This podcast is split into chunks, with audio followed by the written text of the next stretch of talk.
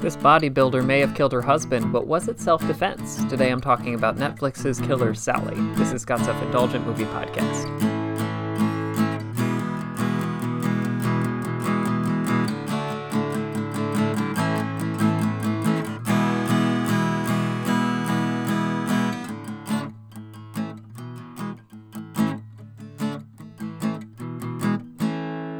Hello, movie friends. Welcome to Scott's Self Indulgent Movie Podcast. I am Scott, and today I am talking about the Netflix true crime series known as Killer Sally.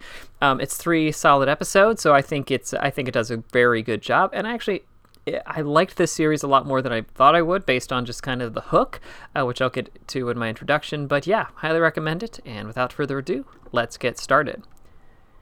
It's sad but true that anything that makes a crime stand out increases the public's interest in the case.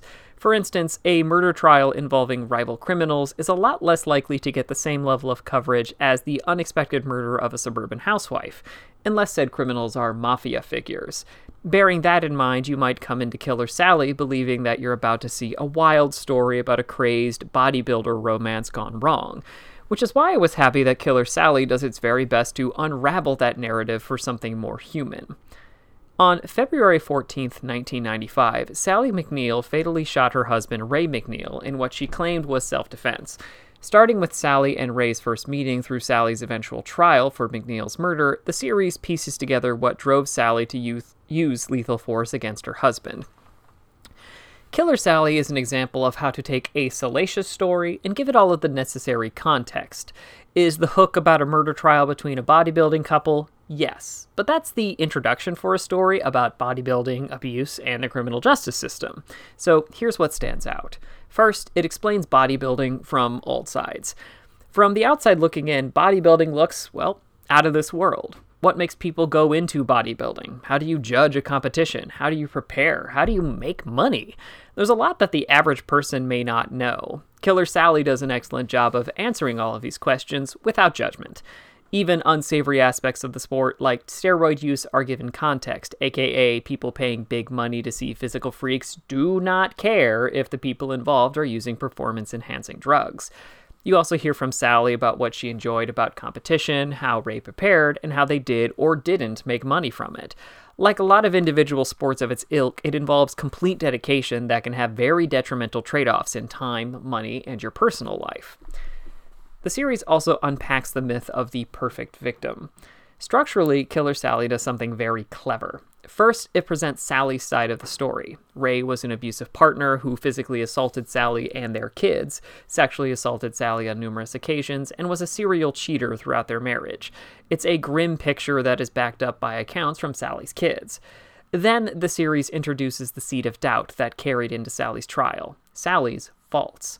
In the second episode, the audience starts to hear about how Sally was confrontational with other women who slept with Ray, or parents of children who disrespected her own. Ray's friends talk about her hair trigger temper and the messed up things she would say or indicate that the relationship was mutually toxic, which seems to be the case. And this is where the series digs its teeth in to emphasize that no victim is perfect. Yes, Sally is muscular for a woman, but she's also not a large woman and paled in comparison to Ray's size and strength. This is cleverly highlighted by showing Sally attempting to pull Ray at one point. Nor does her public messiness mean that she was incapable of feeling scared of her husband at home. It's a rough reminder that no victim of domestic violence is perfect. It's also a scathing indictment of the media and criminal justice system. Another point the series is trying to make is how the media and justice system did exactly what you'd expect this series to do. The media in particular played up every image they could find of Sally flexing or wrestling men in paid and heavily staged videos to make her seem like an unstoppable force. Meanwhile, the prosecution seemed to completely ignore the notion that Sally may have been acting in self defense because one or two pieces of her story weren't 100% right, which is a fair critique. But it's also easy to argue that someone going through a traumatic event might not remember the exact room and location everything happened or every single detail properly.